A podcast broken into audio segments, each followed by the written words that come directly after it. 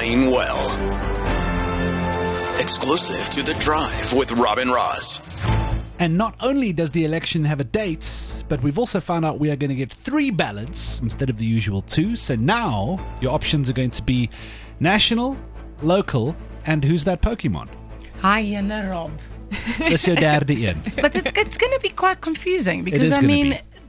Splitting them up was always kind of easier so that you knew. But nou is dit 3 en daar's 'n hele klomp ander goed wat mense in gedagte moet hou. So dit is regtig iets waaroor ons eintlik ingelig moet word. Yeah, so at the top, Marlene, when is the election? It is on the 29th of May. Okay. All right, so that is just around the corner. Some quick quick facts: there are now 27.6 million voters on the voting roll, and if you ha- if you haven't registered yet, you have until Friday around 10 o'clock at night. Because once this is being proclaimed, there is no way of registering again. It closes at midnight. So This this week Friday. this week Friday. Okay, so there's no. Ja, so jy het nog twee Woensdag se laaste stukkie, Donderdag, Vrydag. Dan moet jy seker maak jy's geregistreer. Ja, en die ding is great want dit is aanlyn nou, so jy hoef nie in Mm. te gaan iewers nie. Jy kyk net waar bly jy en jy registreer Ja, dan in daai streek. Honestly, you can do it on your phone. You can send a USSD Yeah. code. Like it's quick, quick, quick. We'll Dis put the details maklik, up. Ja. Yeah. Ek was ook op die webtuiste gewees en toe het ek letterlik my ID-nommer ingesit en daar is hy. So ek weet ek is geregistreer, ek weet waar kan ek gaan stem en so aan.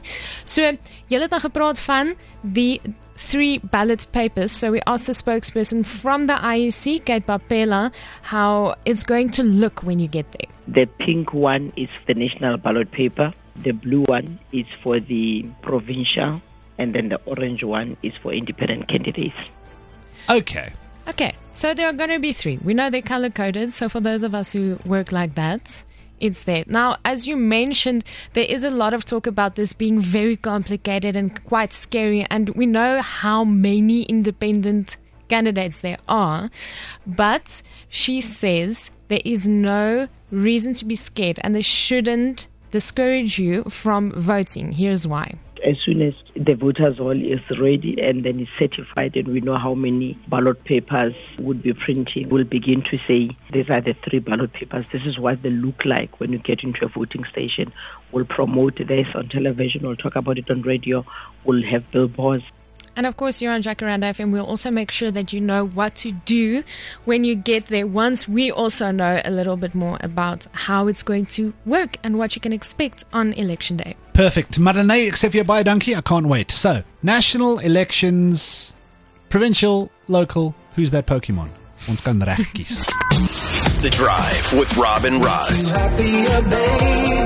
Jacaranda FM.